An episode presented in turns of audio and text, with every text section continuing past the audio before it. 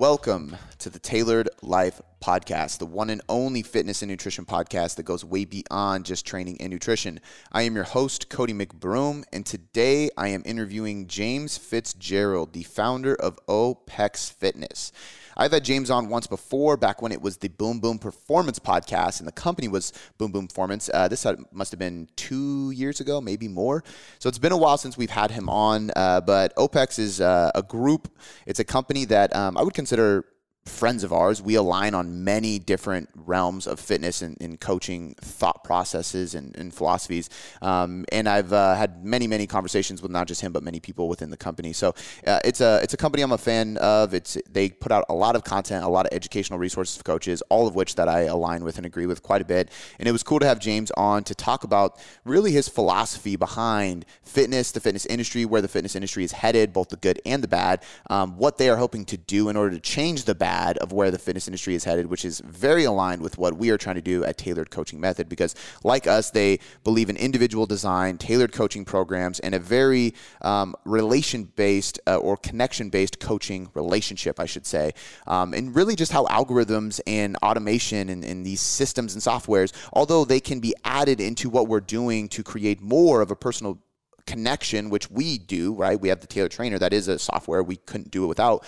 But um, we talk a lot about why algorithms and automation and softwares that take the human out of it, they dehumanize this process. They're not the answer. In fact, they're going to make the fitness journey much less effective and much less sustainable um, and much less results-oriented for the long term. So really, really good conversation. There's a lot of passion in the words that he's going to share with us today. Um, and I think you guys are going to get a lot out of this. He's been in the industry for almost thirty years. So when we talk about somebody who has a ton of knowledge, a ton of experience, and a ton of real-life application in multiple realms of fitness, because his goals and his focuses have changed over the years, there's really no one better to talk to. I told him on the podcast, and I and I really believe this, that he is a fitness stoic, and that's really how I look at James. So I'm excited for this interview. I'm excited for you guys to listen to it. I had a great time talking with him. Uh, I'm going to link a lot of stuff in the description of this podcast because they put out a lot of free content, and they also have a subscription-based education platform for coaches called LearnRx, and it's kind of like the masterclass of fitness. Uh, it's really cool. They have a lot of O P E X coaches and educators in it, but they also outsource to many other coaches like myself. So eventually you will see myself in there discussing nutritional periodization for everyday people. That's the first topic I'm hammering in there um, as a presentation. So it's a lot of uh, outside O P E X as well as inside po- O P E X educators bringing forward easy to absorb information and education for the everyday coach working with everyday people. So um, I'm going to link all that in the description of this podcast. Uh, and uh, without any further ado, let's talk to the one and only James Fitzgerald.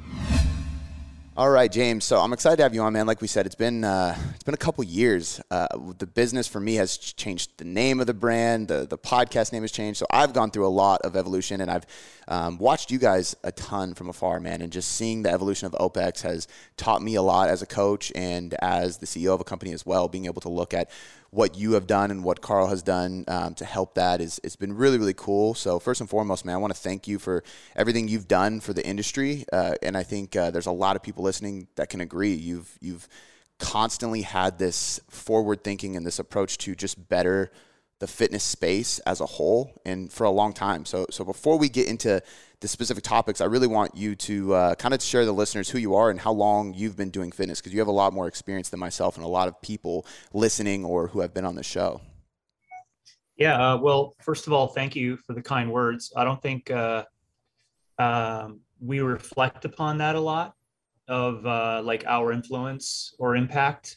Uh, and people can take the, you know, inform, glean something from that as they wish. Like, it's not our intentions, but that's really cool that we're, we're kind of being consistent and, and uh, forward looking and, uh, and certainly helping people, even if it's a, a message or a tone or information. Um, yeah, I do. I miss talking to you, uh, miss doing the whole, this thing, you know, uh, I think the past couple of years, I, jokingly would like to say it'd be great if we could just wipe it clean and just kind of, you know, just say that something happened there. It's like a thirteenth floor of a building, you know, yeah. um, just kind of move on to the fourteenth floor.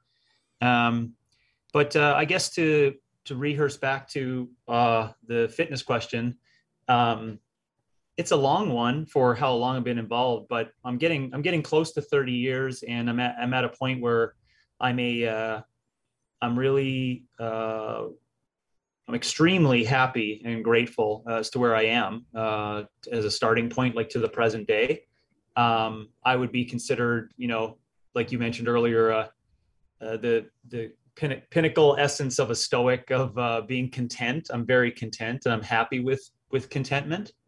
Um, and uh, but just mentioning that with the time, I've been in it for a while, and uh, it's it's uh, it's continually fascinating for me, the fitness zeitgeist. Um, fitness culture is extremely uh, fascinating for me. Um, you know, moving, luckily enough, as I have from the mid nineties, when I became, I guess you'd call it conscious to fitness and the concept, the mid nineties to now in two thousand twenty-one, coming up two thousand twenty-two, um, I've seen a lot, you know, and uh, I've been curious the whole time, and I've been keep keeping my eyes open the whole time. So that should answer your question of how long I've been in it and what what brings me here. I'm essentially a fitness educator, and I've been in it for a while. If if you can, I know th- this would be in a nutshell, because this could probably be a whole podcast in itself, but can you yeah. explain uh, almost like your evolution? You know, like the the, yeah. the maybe the your why and how that has changed, your focus, your goals, kind of over the course of this almost three decades of fitness. Yeah, for sure. Um, First of all, your other point, I think you need to have like a sub podcast that basically is like a new two point oh of this podcast um, that will cover like what happened over the past two years. I think that could be a thousand podcasts in general. um, on a side note, um, the evolution, um, I don't know. I think over time, you know, you think you can see your future self, and you do lay out these goals, and you do, you know, you don't focus specifically on them, but, you know, you kind of like, you know, shine the flashlight down the hallway, but you can't see at the end of the hallway, you know? So the way my wife and I have always approached fitness, to answer the question on evolution, is always, we saw in ourselves a personal, we were always personally both uh, fairly risk averse individuals. And so we were always people that would use terms like controlled expansion, um, or incremental normalcy, um, or we always fell in love with the Kaizen principle. And we're always super personally hesitant to uh, really fancy things that have no utility. So trends, fast track concepts, biohacking, you can call it whatever you want over the past number of years. So mm-hmm. my evolution has been like that, like a slow drip turtle speed, uh, you know, eye opening, kind of see how things are shaken, not make the big risks and big jumps, you know, sit back and watch and observe for a long period of time. And then kind of make a, let's call it a, to use the analogy of animals, make the killer move after you've been observing the animal for like, you know, an hour, you know, so that's been the evolution. It's been uh, nice and slow and methodical, and uh, yeah. Not sure if that gives you a picture as to what it was like. Yeah. Well, how, how do you uh, shed light on the importance of that for new coaches? Because I, you guys work with so many new coaches coming on, and, and the yeah. shiny object syndrome, the new trends, the new yeah. uh, study on something that only has one research study. So there's not enough yeah. to really know what's going to happen with this and how it's going to play out. How do you get new Man. coaches to understand that? I don't. I don't. That's the simple. Sorry, I was giggling as you're asking the question, because uh, inside of that giggle, I'm super empathetic to the coach's optics today, the coach's lens. I mean, and I know the lens, meaning that, you know, at one time I have a different lens, but I was there. But also I get, you know, I have thousands of people in front of me who are asking these questions and explaining to me, this is how I see the fitness universe, right? So I I am extremely empathetic to how they're seeing things. Um, and we, I'm not going to make the assumption, you know, but I think most people know why. Uh, it, you know, the, the couple of things are all combining. Um, the, the value of the fitness coach is diminishing at different rates, but it's diminishing per day. Okay. That's, that's a fact. That's not an opinion anymore. And there's numerous reasons for that. Uh, number two, more noise creates more money inside the system for very few. So you combine those two factors, it makes sense that people who are young coaches look out and go, there's no way I can stick my head out and be authentic and be effective at making an impact of those around me in health and fitness, right? So what are your options? Honestly, it's either nihilism or it's, you know, um, what's the other option? You know, that's not the only other option, but it's, uh, you know, commercializing it and commoditizing it and sensationalism. And like, I gotta, I gotta do something to gain attention, right? So I'm completely, extremely empathetic. Um, because that's the landscape we're in. We're in the landscape where those two, not the only two, but those big factors is that fitness coaching is dropping per day due to numerous reasons, um, automation, scale, and all those other things, and the anti-relationship movement that's that's in, you know, embedding inside of fitness, and um, and the other factor of of like uh, this is you know this is how we think we're supposed to like stick out amongst a crowd today, um, in a, in a in a in a present you know culture that fully accepts uh, a, an online, you know, concept of a relationship. And that's going to create some problems. Where do you think that's going to head? I mean, this wasn't a planned question, but now I'm curious of what you what you expect the landscape to do, because from yeah, from my opinion, from what I see you guys do, you guys put out so much information, so much free content, so much organic stuff, and you you talk about relationship building and connection and in the individualized process of coaching so much, which yeah. would be the contrary to what you were just speaking of, and and I would agree with. Where do you think this is going to go? Yeah. Um. Listen, you want another like three point oh podcast? That's a thousand, thousand podcasts. That's another one, um, is uh, the future of fitness um, and the predictive models inside of it. Um, before I answer the question, I'll let you know that I use a number of different, like the way you create any predictions is to, first of all, recognize humans are horrible at creating predictions, right? Daniel Kahneman's work will, uh, will show you all of that. Um, So we're horrible at doing that. As I say that, uh, I have taken, you know, lots of time with other people to discuss, like, what will that look like? And the way that I look at it is I use other systems that are outside of our industry that we could say, those are parallel observations that I could say as to what's going to happen, you know? And then I just tie in some of those gleamingly obvious things that are right in front of us, that people are getting less healthy, but we perceive that life is getting better. Those two things are are a like a ridiculous punch in the face of what is to come, right? And I see nothing, nothing that would indicate a phase shift change in that. We just had a major social opportunity to do that.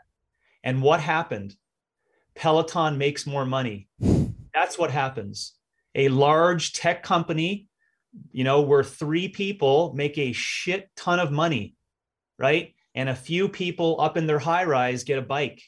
This is what we think is the answer to that. Like, oh, I think it woke people up to the concept of fitness. Fucking didn't do nothing. If anything, it put us way backwards. So these are indications, Taylor, my answer, that it doesn't look good. I can't put my finger on it, and I can't create language that would take only three minutes, right, as a snippet, but it doesn't look good. We are moving towards a classic, you know, unconscious, uh, antisocial uh, concept of living, right? We thought that social media was going to give us all these positive influences of connecting the world and connecting people. It has made us all divisive and tribal and against one another, right? All to fucking gain attention for a few people. So this is the, this is the, This is the direction that fitness is going. It looks fairly bleak. It's it's anti-relationship. We're not focusing on like simple things. Um, you know, automation is big, right? All the big big leaders in fitness business today are talking about scale and, you know, all all these big words, and the and the lowly coach is down there like, but you just sold an app for five billion dollars. How are you going to teach me about how to go down the street and talk to someone about health and fitness? Like, none of your shit that you have to sell as for marketing, it's all based upon a technological, you know, virtual concept, if I'm making sense. So all the, all the, all the things are pointing towards an anti-relationship concept, like less in person, right? Less handshaking, less visceral reactions. You know, I could go on and on. Mm-hmm. So I'm not giving you like a clear concept, but I'm giving you like the the uh, base support that I use to predict like what we, you know, so, so people, I, I could go on, people be like, well, why are you, why are you so, you know, emotional about this? And, and why do you find it so important? Because it's our day to day. Like we're trying to, we're, we're trying to, we're trying to lean against all that. Mm-hmm. You know, that's our, that's our purpose as a company is to, is to diminish that pressure to make it all, you know, automated and, uh, and less relationship based. I mean, I couldn't agree more with everything you just said. And that, you kind of started to just allude to it right there. And that was my next question is, what is OPEX's focus on? Like, what is your goal with OPEX going forward? And, and obviously, I think for both of us, we, although we agree with what's happening right now, we hope that there is some kind of turnaround or that we can at least pull people out of that and show them what we believe in, which is yeah. very aligned. Um, but what is the focus and the goal and the purpose of OPEX right now and going forward? Yeah, I think the I think the big audacious goal, which may occur um, when I'm alive, it may occur when I'm alive, you know, and I don't know how to determine how I would measure what success means on that comment. But um, I think that we want to be like uh, that group or that business or that group of of minds that uh, made a ton of people realize that fitness is free and that physical sovereignty and physical autonomy is the highest order principle in terms of physical expression. Um, and that's a, for me, in my mind, right? I'm biased of it, but I think that's my biggest undertaking. That's my biggest audacious goal that I really feel, whether I don't care what others feel about it, I really feel that that would be a really remarkable thing that OPEX could accomplish in my lifetime, you know, like before I leave and before things just shut down, right? Um, so I think that would be a real, you know, you asked the question, so I'm reaching out, that's the big one, you know, you know, there's words on the street that there's a concept of like, you know, that you could, you know, learn how to take care of yourself at a really young age and never require all of these fixes, you know, for your lifestyle when it's free, it's right in front of you. Right. And I think a way to get there on languaging and, you know, as it leads down to policy and how to get in place and, and teach people to like, you know, put up the signs, mm-hmm. et cetera. I think that's a, that would be the next steps. Um, and those things, so I'll start long, right. And now, now I'll be short. Well, I think short wise, I think what we're looking to do as a company is to start to change the language around how people perceive uh, health and fitness. So it's to start, you know, you know, boots on the ground, um, lots of coaches through C C P, um, continuing to have conversations like this, ask questions, get it out into the ether, right? Like conversations on, you know, simple things like what is your intentions of exercise? Seemingly simple questions been asked for thirty years. But no one asked it the second time. So meaning like, you know, you, you have a coach who's like, why do you do exercise? And they're like, oh, for my fitness and health and family. And the coach is like, okay, great. Question two. It's been like that for thirty years. And what I want our company in the in the near term to be known as the group that says, no, what's the real reason why you're doing exercise? And we're not going to go to the next question until we come to a real truthful agreement on your deepest intentions, and then knowing how to clear that up, right? Like that, that's a big undertaking, but, you know, we want people just to get, you know, uh, contextual. We want that client saying, you know what, I've been forced to come here. You know, I've been forced to come here. I don't want to do this. Uh, I think it's punishment. Um, I think I'm going to be a better person if I'm leaner. We want the client to say that. And then I'm teaching coaches to be like, go, well, isn't that interesting, right? Uh, isn't that interesting? And then honor them for what they see, right? It's like, okay, if you see it that way, that's fantastic. Do you still want to continue? Because there's lots of fun inside of this, regardless of, of what you think you want to do it for. And then maybe they'll go, yeah, you know what? Fuck it. Let's do it because it's fun, you know? Let's do it because it's for me. Let's do it because I'm capable of doing it, you know? So I think to move towards that language, do it because you can and do it because it's for you is what I, in the near term, I'd like to have OPEX be known for and asking those questions.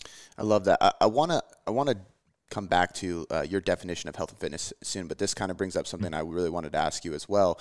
Um, and, and that's what you just said is one of the things that's missing. And I often have talked about what is missing uh, inside of um, newer fitness technologies and the way the industry is headed, because as you said, there's being more money and power put into automation and algorithms versus human beings and connection, or that transparency that you just talked about, getting someone to understand why this is so valuable for them and getting to the root answer.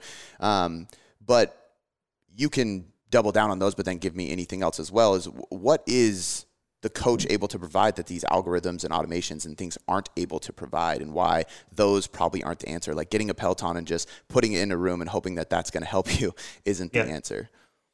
Yeah. Uh, great question.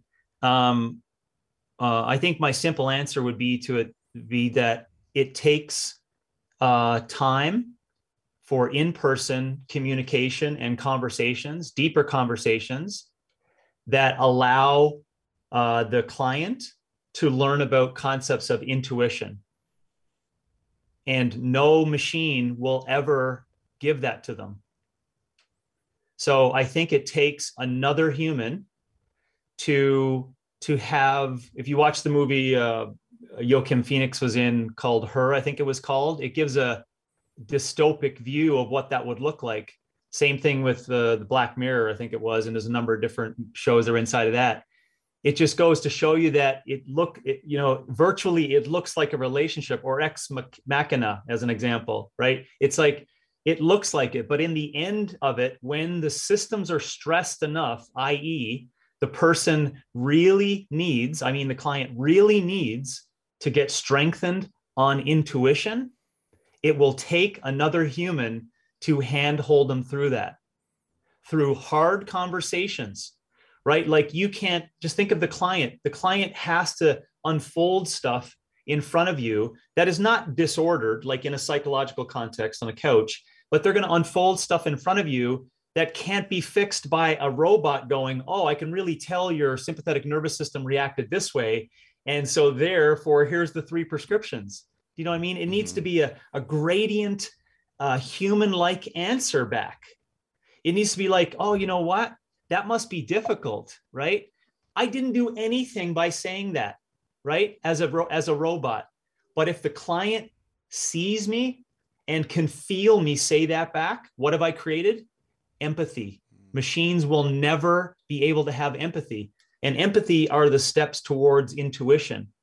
So all of this, excuse my language, fucking noise around measurement is another example of a power grab for technology, because they're going to basically control what they think is the relationship. And I want people to hear that out, because it, it's not as virtuous as it seems, right? It's going to come back to the human talking to the other human and saying, you know what, that must be difficult, right? And when you say that, you're going to really mean it, right? So the, the, co the coach on the treadmill, you know, uh, for Peloton, coaching a thousand other people at the same time, he's not going to say that back to you. Not going to say that back to you, right? And guess what? A lot of people need that, right? A lot of people need that in order to grow, to be challenged, to just to listen, you know? Um, and there's, you know, the point of our value of a coach. It's a huge value, just listening, being attentive, et cetera. Mm-hmm. Sorry. Um, that was, that was a, that was much I can give there on a really important, uh, appreciative question. Yeah, no, you hit the nail on the head. And, and I mean, feel free to rant and go in any direction, because I think that's where a lot of the value is, uh, is at. And, you know, there's even now, and I'd like to get your opinion on this, there's uh, a lot of A I technology. So even, even with like now, it's almost as if Uh, apps and software can auto-regulate, quote unquote, for you, depending on what information you give them, right? So if you put in your biofeedback or your reps or whatever, but then you're at the mercy of the person being honest with the system versus having a conversation with a coach. And even if you tell me one answer, I'm going to be able to know the truth if we're building a relationship throughout the coaching process, right? So even auto-regulation really can't uh, be justified through systems for most people in the prescription or periodization setting. Would you agree? No. No, I totally agree. It's, I mean, you're still, there still is a designer. That's the thing that, that's the thing that we forget about, is like, oh, the machine will just decide. It's not the machine, right? It's like, eighteen guys in San Fran just pumping code. Oh, they, uh, if they show up this way and their sleep thing, just, this is the algorithm. Do you know what I mean? It's yeah. like, and, and I know I'm giggling. Some people are like, oh, you know, uh, easy now. You know, that's, that's a lot of money inside of a Whoop band. I fucking don't care. Those are not humans, right? Every time you strap on that measurement, this is what I want people to say. I have just given in. I've just given in. You are now, think of it as a handcuff, right? It's not a strap, it's a handcuff. You have, once you, once you give in to that, you have given up on self-responsibility and intuition. And no, no algorithm is going to tell you what's best. Do you see the shitty a- angle people can go down on that? Mm-hmm. And you know it, right? I know you've heard it, right? Where clients like, well, the machine said this. And you're like, you know, how in the fuck are you going to take responsibility for this? Yeah. It's not going to happen now, right? So you can see the, ooh, the, the murky, ugly waters inside of that, that looks so virtuous on that, you know, wonderful gleaming athlete online on a commercial, right? It's like, gosh, that's, that's a lack of responsibility. Yeah. That's the way I see it. Yeah. Well, and you know, even I would say the only time where this wouldn't be true is in the, uh, if you're in a gym or in a group setting where the culture and the community is keeping you there out of, I like being in this place. It's kind of like your second home to go and train and be around people and stuff. But outside of that scenario, coaching, a lot of the purpose is to teach people what you're doing, how to do it, how to sustain it, how the results work, how we're creating this process so that you can have autonomy and do it on, on your own for the rest of your life, right? Being a coach is being a teacher for the rest of the journey. And a lot of that comes from that interactive educative process, which includes empathy, like you were saying, you know? Yes. Yeah. Yeah. Yeah. On your first point, uh, I, I wouldn't, you know, lend as much credence to assuming there's anything going on that's positive inside of that scenario. Um, I still call that the unconscious user situation, which I can still consider futile. I don't see any positivity in it. You know, some people may say, yeah, but people are moving. It's like, yeah, but you endly, You, if you end up moving towards something that is not sustainable, then you got to get out of whatever that system is. Mm-hmm. You know what I'm saying? So it's like, yeah, but don't be so hard on people who are just moving, you know, in a group with other people and lights and their heart rate connected. It's like, oh, I'm going to harp on it as much as I want because it leans against, you know, the individual design and the coaching value, et cetera, et cetera. So mm. um, it's still unconscious fitness in my mind. And, uh, I'm gonna not gonna ask you, but I'll ask everyone, how many people do you really think are conscious users in that arena? Out of a thousand people who go to that scenario you described in your initial retort, um, I would say there's maybe one percent of all of them who are conscious users, meaning they, they, they're like, listen, I know this is all a show, I know this is all folly, but hey, I just wanna move around, right? That there's one percent, I would say. The rest really think this is the answer. This is the answer, you know? Um, and then we could, of course, argue on what the answer is and what success is and what, what health is, but. Yeah, I mean, well, and that you, you brought up sustainability, and that's something you guys talk about a ton. I think you guys, uh, I'm pretty sure you created the term, which is, is widely used now, individual design. We're talking about programming and stuff. And a lot of mm. people use the word individualization. It's it's somewhat of a buzzword and, and debatable yeah. whether everybody who uses the term actually does it. Um, but a lot of what you guys are talking about four point oh podcast. Yeah, exactly. Right. Um, and w- a lot of what you guys are talking about is, is creating a plan that is very specific to this individual and then trying to figure out ways across the board to make it sustainable. Correct. I mean, this is very yes. similar to what we do. We don't have group fitness and stuff like that in our company. So we're mm-hmm. with you, but, um, speaking of, of sustainability, why is that such a focus for you guys? I know the answer, but I want people to hear it because you guys focus on that with, I mean, so many different things inside yeah. your company. I hear you guys talk about sustainability so often. Yeah. Yeah. Um, well, it's two, it's two lanes. Number one, we want people to focus on, as I said, in the near term, the language of things that are higher order principles in fitness, right? Uh, dare I call it moral concepts of fitness. Um, and that would be that these words like consistency really matter. Right. Um, and you can tie in all the things on top of that and the pluses and minuses, whatever you're going to use for consistency. But consistency really matters, that is, you know, we we love the fact that we uh, discuss, um, you know, what we call these long-term plans for people.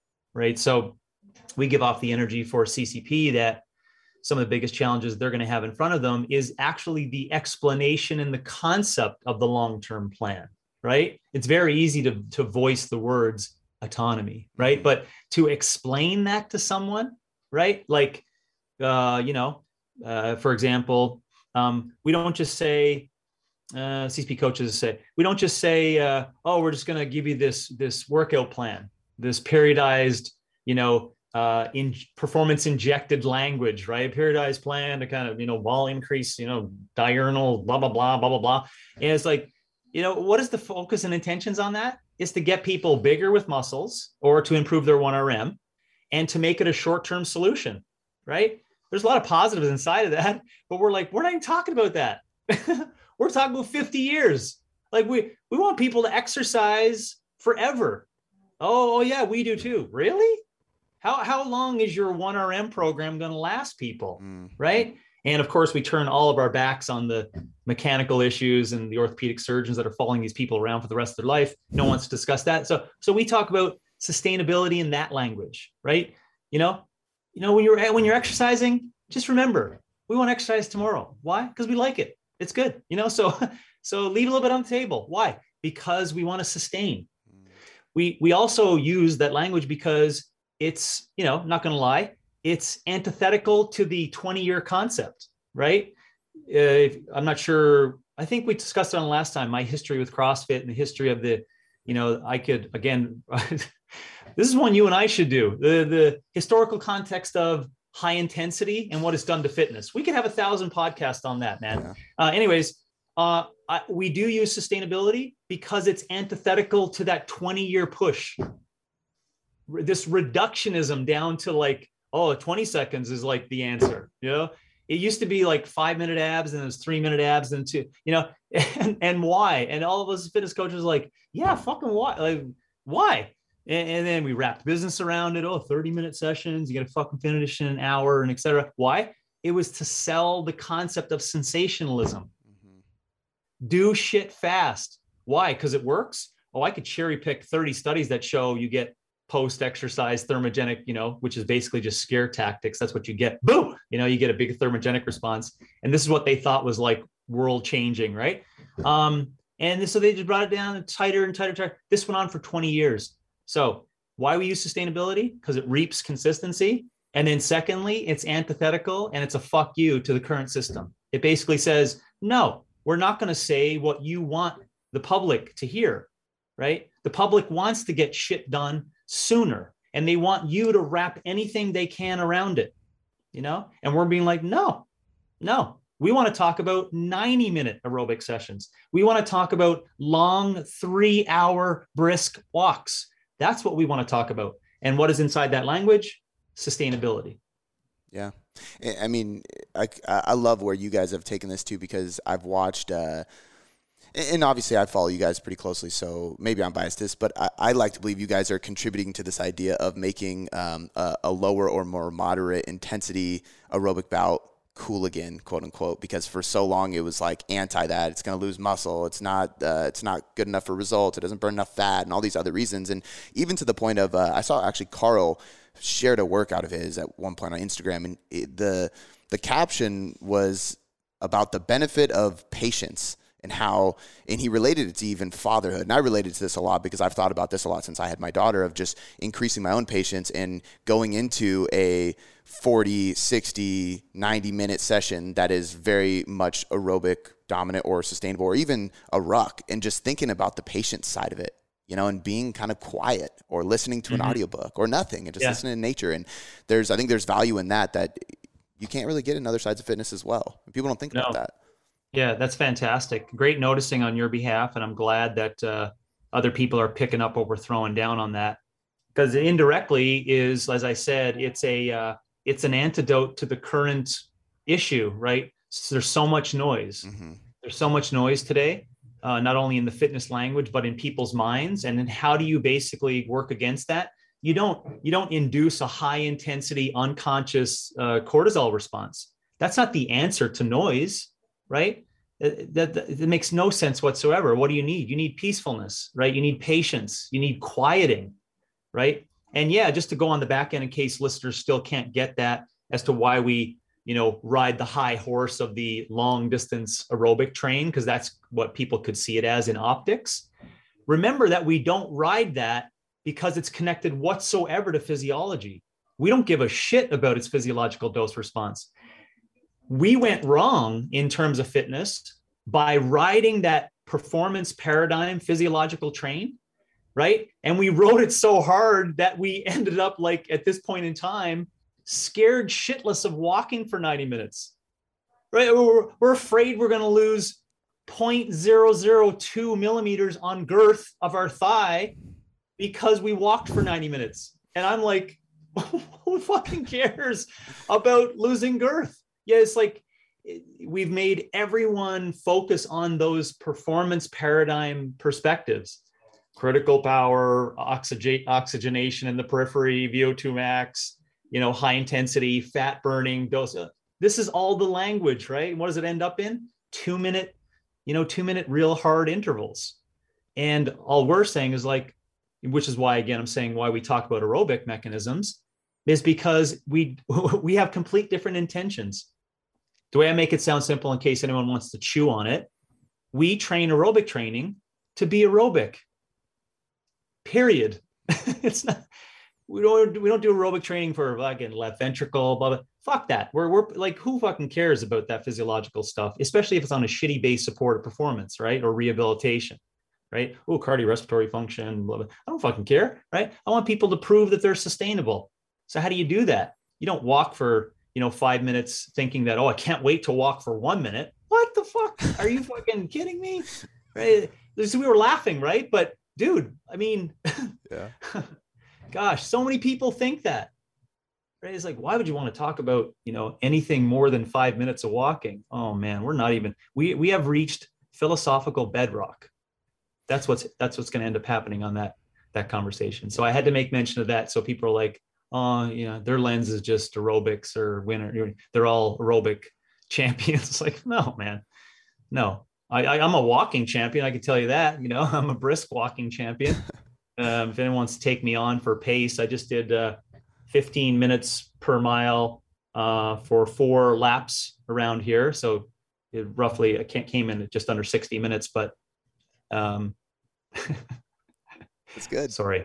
No, I love it. And I think, I mean, at the end of the day, if we, if people sit back and logically think about, um, put, put emotional uh, desires and biases aside, or, or clouded desires aside, um, lifestyle application. I mean, it, a lot of aerobic fitness makes actually a lot more sense. And it doesn't mean that we're never touching a barbell either. But um, something I did want to ask you as well is, is uh, how, how people should be balancing this, because you guys talk a lot about concurrent training. If people like dive yeah. into some of your guides and your, your education yeah. stuff, and I believe in that a lot yeah. too. And for a long time, I think the the rule of specificity got a little carried away to the point yeah. where people, well, my goal is this, therefore I cannot do anything but this. And and if we're a world competing powerlifter, okay, maybe we uh, we talk a little bit differently. But for ninety-nine percent of the people that we're working with or that are listening to this podcast, you're probably not competing in something that requires that level of specificity. And so yeah. maybe concurrent, and a lot of research is showing that it's actually totally fine. And this is something I would say, um, although I'm not a CrossFitter, I think CrossFit did do well, is show like, hey, these really jacked strong guys ran miles too. Like, they're fine. It's not, you know, at the end of the world. You can be a little concurrent. But um, how do you guys help people prioritize that balance and, and shift to more of a concurrent model with all these different energy systems and, and intensities yeah. and all that? Yeah. Yeah. By the way, uh, you know, it, um, it was in a, like the CrossFit commentary at the end, it, that was still in a performance lens. Let's not forget about that. Mm-hmm. So there's no doubt that in a performance lens, I would say that the CrossFit phenomenon did certainly invoke some really uncomfortable truths in terms of concurrent methods inside the performance lens. Right. And I don't think, uh, to your previous point, I don't think that the specificity lens, um, you know, did a little bit of problems. I think it did a tremendous amount of problems, because it made people think that the performance paradigm is the reason why we should do all of these different forms of training, right? So, so but back to your question, um, man, uh, I'd be lying if I said I don't think about this for a couple of hours each day, because it does go into the conversation on what people should do for exercise. And then secondly, what is the reason behind that? Um, and I land on some simple things. Um, first of all, recognize that we don't need to. Now, before anyone freaks out and stops the podcast here, hear me out. Um, most of the, most of the injected concepts of what we need to do for movement today is done because we have recognized that it fixes a whole shit ton of problems. That doesn't make it right. That doesn't mean that's why we should do. What's another simple solution to that? You obviously get rid of all your shitty lifestyle habits. Secondly, take a real keen look around you in your environment as to what people are doing and kinds of contractions. When you do that observation really carefully, really carefully, you don't need to be a kinesiologist, biomechanist eye to see this. You will see that the current human today doesn't need to do a lot of hard shit to keep stepping forward and to move on to being ninety-five and mentally acute and climb a mountain, have sex in the morning, be happy. Okay. So this is, this is the confounding issue. Okay. And I think that this is a fascinating philosophical problem for us to resolve. And we have to create some language around it, which is why I land on move because you can, that is you're capable. Like we, we innately have things put together that allow us to like transfer and go across land, pick up shit off the ground. Like that is inside of us. So whether you like it or not, we are capable of doing that. And then secondly, do it because it's for you. Like it's for you. It will increase resilience. It will make you see creativity in a different light, et cetera, et cetera. So I start with that as I, what I believe is a philosophical conundrum, because I really do think that exercise is folly today. You know, when you take all the performance lens out of it, because performance, you know, like CrossFit and American football, it's like, oh, I guess you got to move some weights and do shit because you want to be good at that sport. And then when you come over here and you say, well, how about living and vitality? Exercise is a diversion tactic. It keeps us away from doing stupid shit in the day, right? Mm. But you got to remember that doesn't mean we need to do it. So the, so the question is, well, James, we have ten thousand facilities around with these one hundred leg presses in them. What the fuck are we going to do? Just let them turn to iron? And my answer is no, is that you just have to recognize, though, that we don't need to do it. That's where you start on your, on your question. If in case people are like, oh, he's way off on the, on the consequence. No, this is concurrent because you've asked, well, what do you do? And how do you balance hard contractions, which we are innately capable of doing, and locomotion? And the way you do that, this is the simple answer. You do resistance patterns on one day, you do aerobic mechanisms on the next day, and you press play on that motherfucker until you're dead. That's the simplest answer to it. So nowhere in there is like, oh, where's loading of lactic endurance protocols for, it's like, again, it goes back to what the fuck, what are we defining as existence here? Being upright at ninety-five, climbing a mountain, sex in the morning, happy. Yeah. Well, that's what's going to get you there. What I just said. Right. So how do you mix and mingle those things? Obviously you've got to individualize it. Obviously you got to recognize going in, listen, I don't need to do this shit, but it certainly allows me to build my resilience. And you know what? I'm kind of capable of doing it. So I may as well do those. And this is what we call, you know, patterns of movement of one day and pacing on another day, just to give people language to chew on. And, uh, but I do think, to finish, um, it, it still is for, for good reason, a really challenging question. Right. Um, and there's, there's more we could go into on, uh, the effects of each and how you blend them and what does it look like in progression. That's a long story, which I, you know, teach coaches about and kind of get them to get other clients excited about it. But just remember that the, the intentions inside of it are, sustainable practices lead to sustainable behaviors. So whatever they're going to put in place, that is the resistance one day, aerobic stuff the next day, and I'm just using language that people would love and understand. Oh, I get it. You know, uh, then that that's what's going to be uh, consistent for, for the next sixty years and fifteen thousand iterations of that. Hear me out on that. Not a two-year program. fifteen thousand is the number that we've landed upon if people were to do movement sessions per day, you know? And so when you, th- when you look at it in that light, it's like, oh, geez, I may want to uh, put these things together so I could do it forever. It's like, yeah, yeah. Why don't you think about that? Cause you got a lot of them. Right. and, you know, get people excited around, let's call it jumping over the concurrent language, because that's performance language. Mm-hmm. Let's talk about this, right? The blending of patterns and pacing. How do you do that forever? Yeah, I think, uh, and it's a hard question to answer anyway, because like you said, there's so many iterations of it. You can individ- just the idea of alternating patterns and pacing, you have to individualize that on so many factors, even just depending on the person's schedule and lifestyle and experience and all these things. But um, one thing I really sure. appreciate and, and uh, love that you guys have done, um, and I encourage anybody, if, if you're listening to this and you want and you wished we would have gone deeper in any of like the, the detailed programming stuff, that's not really what I wanted this podcast to be about anyway. Um, but uh, the amount of free content that both of us put out, but the guides that you guys put out on this stuff is unbelievable. It's insane how much free stuff you guys put out. So go check out O P E X fitness dot com and all their stuff, because you guys can find all the details on that.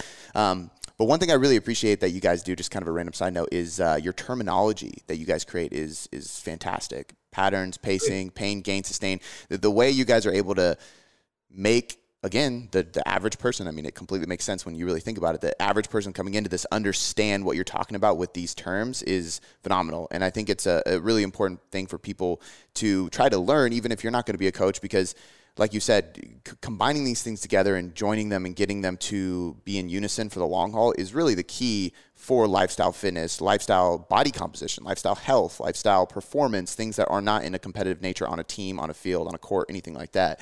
Um, mm-hmm. I think it's really important. I think that would be one of your answers to this next question I have for you, um, is that they're not doing this. But in general, um, and this might not be the way, right way of phrasing it, but what do you think a lot of coaches are doing wrong today? Like, what do you see? And, and we're not going to go back into the uh, falling into the automation, the algorithm yeah. thing, obviously, yeah. but the coaches that are agreeing with us, yet they haven't made that leap or they had that, that light bulb moment, that click. Where, where do you find people are going wrong? Yeah. Um, Well, I think it was, it, it may start with uh, one of the things we discussed earlier of uh, uh, maybe not where they're going wrong, but the the recognition of the uh, the system that they're in, right? So that may that may not be a wrong, but they got to keep their eyes open and uh, and listen to multiple different opinions and have a heterodox concept of opinion when you first get into this. So that may be where some people are, are going wrong. Because it's very easy, like you said from the beginning, like to like, oh, that's a trend, that's popular, the people want it, I'm gonna fucking do it. Like this is the end, and that's with good intentions. You know what I'm saying? So, so when you're like, when you first go, oh, that's shiny, you go like this. Hmm, interesting. I wonder what the intentions are, what they're trying to sell there. Mm-hmm. That's the question that you ask, right? And then next you go, how would that be helpful to a broad array of clients? That's the second question you ask. See, I'm asking all these questions prior to me jumping on board with the particular weekend course cost four hundred fifty-five dollars and I'm going to be legit on the on the back end on Monday, right? So I think that's where there could be falling prey, but I, I'm being empathetic to that because there's a lot of pressures on um, you know, how they stick their neck out. Let me see here. Um, I don't know. I'll say just from my environment, um, I think people, I think a, a number of coaches uh, really don't Uh, love fitness uh, as much. Um, I really, you know, and I, of course, I'm not the qualifier to determine it. I'm also a, let's call it a post-fitness addict. So I also know the downsides of, you know, going too far down that road and knowing how it doesn't lead to uh, to uh, utility long-term. But I think, uh, you know, uh, I'd like to put a lot more pressure on um, on uh, um, like this covariant inside of the assessment for for coaches to get inside of fitness. You need to you need to know fitness culture. Uh, you need to be able to uh, understand all these different forms of movements.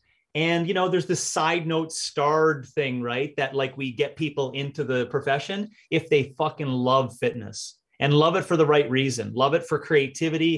Love it for learning shit. Love it for the programs. They're fucking, they go through the annals of T Nation or Muscle Media two thousand. People are like, what the fuck is that? That would, that would be one I'm like, you're in, you know what I mean? Cause you're looking for, you're looking for the historical context of how this big dragon got to where it is, you know? So I think, and so that, that would be one area where I think uh, people may want to get inspired again, not inside of like the attention seeking shit that they're doing. That's like, oh, this makes me a valid coach. It's like, no one fucking cares. No one fucking cares about your snatch, right? But they, they will care about your human ability, right? Uh, your ability to be empathetic to other people, your ability to go, you know what, there's eighteen different versions of a single leg activity because I tried them all, right? So this one's good for you. That takes a love, not a, not an obsession, a love of fitness, right? You love it. And when you really, truly love it, um, it's going to give you the world back, right? Because you're going to have all these answers to people. You're going to give off this energy that you have answers to their big, uh, hard questions, right? Because you essentially love it. Not only outside of that, it's going to, it's going to align things. Lord knows I need to have a whole ton more people that are aligned on that fitness concept with good fitness intentions. So I think uh, I'll just stop there. There could be a couple other ones, but probably that, uh, you know, the empathy slash un- unconsciousness in terms of where they are in the environment, and the uh, lack of love for their own, uh, their own journey in fitness. I, I, I feel that. I think there's a pressure to, uh, make things so much more automated and efficient that it's and it, complex. I agree. And I think that's hurting a lot of people. I've even had conversations with, uh, should I've even had people that were um, contractors that we used for uh, media tech stuff that is over my head. That's not what I do.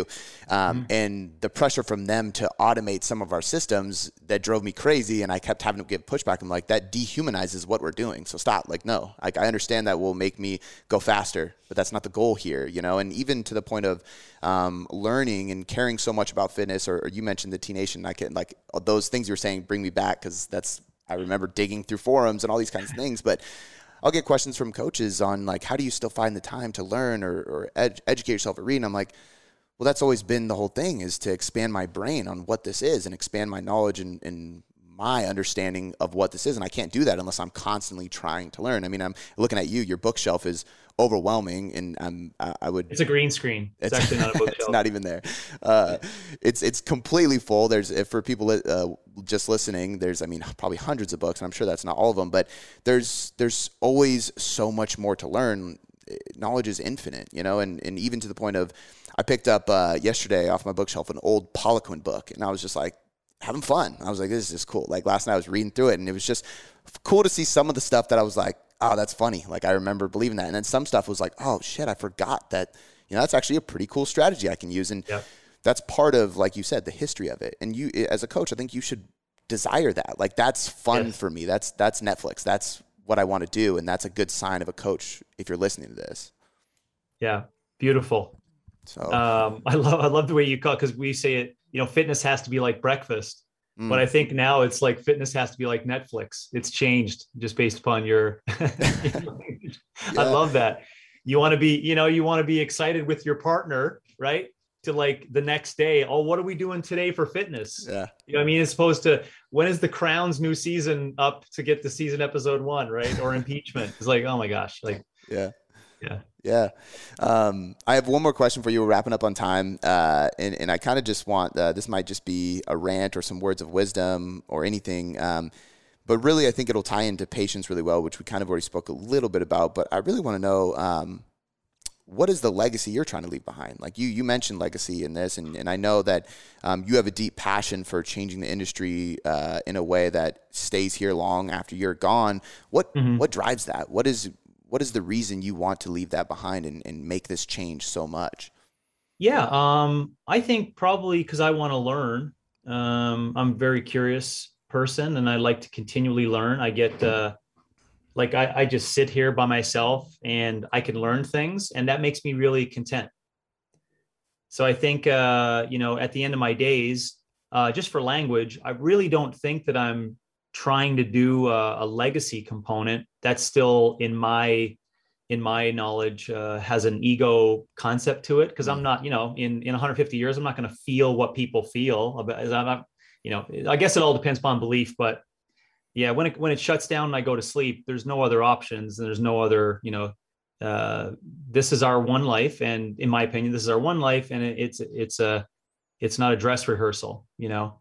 Um, and so, I, I, uh, I think I just want to learn, really. I want to learn things. I want to adapt, and I want to consistently, uh, you know, open my mind to the mystery inside of meaning and, uh, and purpose. I think that's really, uh, what at the end of the days I would be, I would be happy about, you know, and if along that way, uh, those that are really close to me, uh, my wife and my two girls, um, they also, from something that I have supported for them, uh, have also gotten to some of those levels in which they wanted to express themselves at the highest level in their in their existence. I would be extremely happy. Um, you know, I'd be smiling um, at the end of my days uh, based upon that. And then uh, to the periphery, um, you know, my business and those around me and those that are part of my business, I would love for them to have, again, some tastes of those concepts of contentment and enjoyment of this uh, wonderful thing that we've been uh, we've been gifted. So uh, I think that those things there would culminate in in what you described as legacy, and I would say with my own personal contentment at the end. I love it. I love it. Um, well, man, this has been great. I always enjoy talking to you. Uh, just like I said at the beginning, I, I look at you as somebody who has not only a lot of knowledge and experience, but so much wisdom. Uh, your way of thinking, it always impresses me and it gets me to think deeper. So I appreciate it. Um, and I know the listeners will appreciate it. And uh, I highly encourage everybody to go check out everything they do, because you guys are constantly putting out great content that's very applicable to every single person out there who just wants to be better at life, better at fitness, better at connection, better at being human, better be- being coaches. Um, and there's so much that is aligning between my company and yours. Um, so once again, man, I, I really respect you and I appreciate your time. Thank you for all you do. Thank you for coming on. Can you tell everybody where to find, um, I know you're not uh, very present on Instagram as of late, but uh, where people can find the best content from your, you and your team? Yeah. O P E X fit dot com, O P E X F I T dot com. Um, and uh, thank you for the kind words. Thank you for uh, the questions. And um, I appreciate uh, you also being a part of that forward-looking forward-looking, um, you know, philosophical curiosity around uh, how to make something of this thing that we're a part of. Yeah, absolutely. And and for those listening, I'm going to link that in the description of this. Uh, like I said previously, the amount of free guides they have, not just blogs, which they have a lot of too, or podcasts, which they also have a lot of too. Um, they have tons of free guides that you can learn more detailed stuff. And they just dropped something called LearnRx, which is like the masterclass of fitness. I can't recommend this enough because it's all the O P E X team as well as many other individuals. Um, I saw the list of topics that are being done as uh, I am stepping in to, to create a presentation for you guys um, on the nutrition aspect. And uh, just the amount of topics got me so fired up and excited for the coaches to be able to learn and, and have this resource. So uh, if you guys are coaches or people that want to better what you are doing, LearnRx is going to be something that is unlike anything that's out there. And I can honestly say that. Um, and it's going to be not just O P E X, but a lot of other coaches they respect and trust to bring forward content and education for you guys. So it's going to be a really, really cool platform um, for a ridiculously reasonable price. So I would highly recommend you guys check that out. We'll link that in the description as well. Um, and man, once again, thank you. Thank you so much for coming on.